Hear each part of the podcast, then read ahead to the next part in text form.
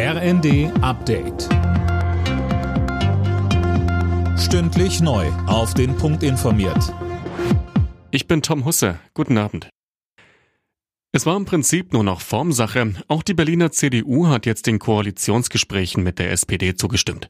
Kommt Schwarz-Rot, hätte das aber nicht nur Auswirkungen auf die Hauptstadt. Silas Quering. Ja, interessant ist, dass die CDU mit einer neuen Regierungsbeteiligung in Berlin auch im Bundesrat noch mal mehr an Gewicht gewinnt, was wiederum noch anstehenden Gesetzesvorhaben der Ampel auf Bundesebene in die Quere kommen könnte. Rein rechnerisch hätte es in Berlin ja auch für eine Fortsetzung von Rot-Grün-Rot gereicht. CDU-Spitzenkandidat und deutlicher Wahlsieger Kai Wegner steht jetzt also als designierter Bürgermeister Berlins bereit. Kommende Woche sollen die Verhandlungen starten. Ein Jahr nach der Zeitenwende-Rede wirft CDU-Chef Merz Kanzler Scholz vor, den Verteidigungsetat weiter zu vernachlässigen. Der Etat sei geschrumpft, kritisierte Merz. Scholz hatte zuvor in einer Regierungserklärung auf das 100 Milliarden Euro Sondervermögen verwiesen.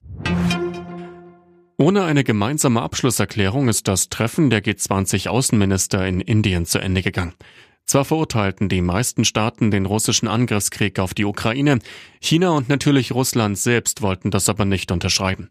Eindringlich forderte Bundesaußenministerin Baerbock von ihrem russischen Amtskollegen Lavrov. Beenden Sie endlich diesen Krieg, stoppen Sie die Bombardierung, ziehen Sie Ihre Soldaten zurück. Dieser Krieg bringt nirgendwo auf der Welt irgendwo positive Effekte, sondern er führt nur zu mehr Leid, zum Teil auch zu mehr Sterben.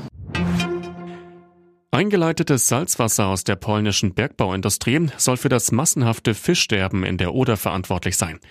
Das hat eine Greenpeace-Untersuchung ergeben. Demnach hat der hohe Salzgehalt letzten Sommer zur massenhaften Vermehrung einer giftigen Alge geführt. Alle Nachrichten auf rnd.de